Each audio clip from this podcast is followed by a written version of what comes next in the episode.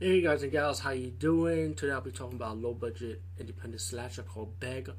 And um, I'm glad this one came after 2010 because it came before that, it kind of mess up mess up with my theme of this podcast show, you know. So this came one year after 2010 and 2011, and I guess playing in festivals, you know, distribution deal.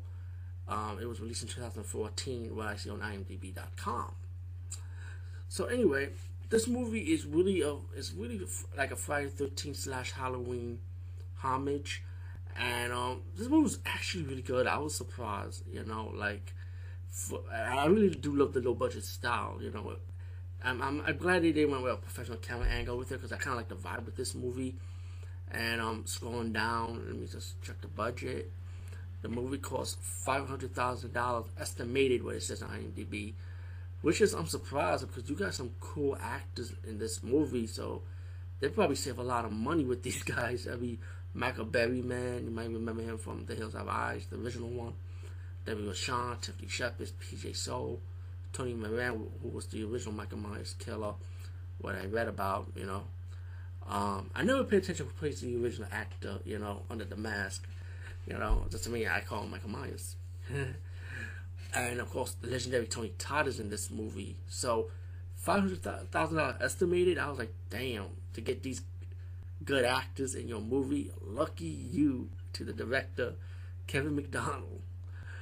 Um, anyway, the killer beg is a is a pumpkin face mask killer with a machete. Goes around killing students, young adults, adults, of course.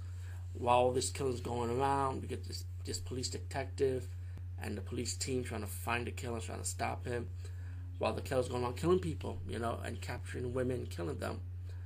Um, this movie is super good. I like. I really enjoyed it from beginning to end. I mean, was not disappointed. I was not bored at all. Execution of this movie was fantastic for for the budget it was working with, especially. I mean, wow. I mean, I'm just dumbfounded because I didn't expect for it to be enjoyable.